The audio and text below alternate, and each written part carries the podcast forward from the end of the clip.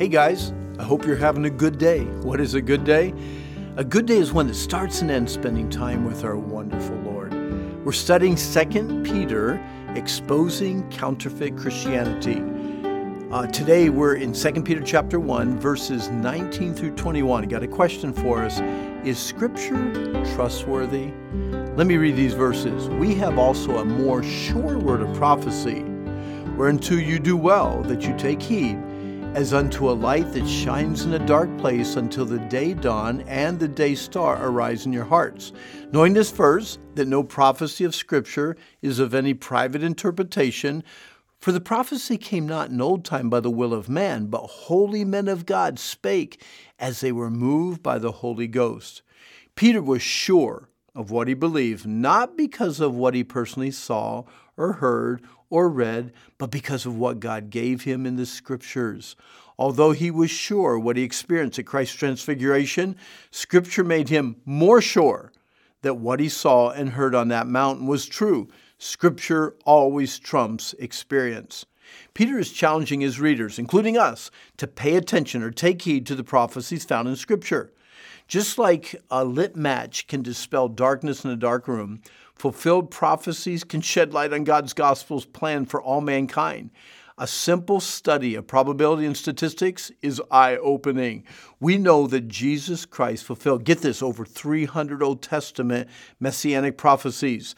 The chances of just eight of those prophecies being fulfilled by one man, prophesied hundreds of years before they happened, has the same probability, get this, of covering all six New England states with silver dollars until the coins are stacked over seven feet high, hiding one marked silver dollar with the rest, and then blindfolding a man, dropping him off in Boston, Massachusetts, and telling him to go pick up the marked silver dollar. Peter often used current common phrases easily understood by those he was writing to. Phrases like until the day dawn or the day star arise in your hearts. They're both symbolic of Christ's imminent return. The Old Testament prophesied that Jesus would come, and he did. Jesus himself prophesied and promised that he would return to earth, and he will. Revelation 22:16 calls Jesus the bright and morning star. Hebrews 10 refers to that day as a special day approaching.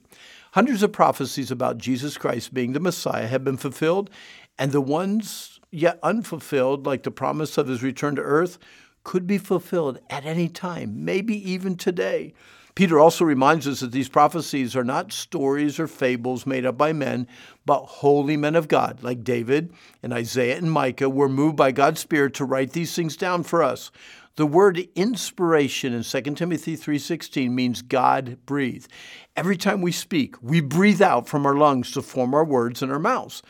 There are some false views of inspiration that we must be aware of. Some teach an automation inspiration, where God dictates scripture without allowing the personalities or styles of the writers to be involved. Another view could be kind of called the Dalmatian inspiration, which teaches a spotty view of inspiration, saying that the Bible contains the Word of God, but the entire Bible is not inspired. True inspiration, true Bible believers believe in what is called verbal plenary inspiration, which holds that God's Holy Spirit supplied both words and concepts using the unique personalities and styles of the writers to give us His holy word.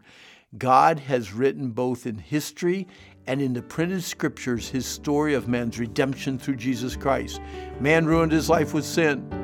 God's remedy is Jesus Christ. The Bible, from Genesis to Revelation, is a love story describing God's love for sinful man. He, his offer of forgiveness through the sacrifice of his own Son and the precious hope of forgiven, redeemed, justified man living in God's presence forever and ever.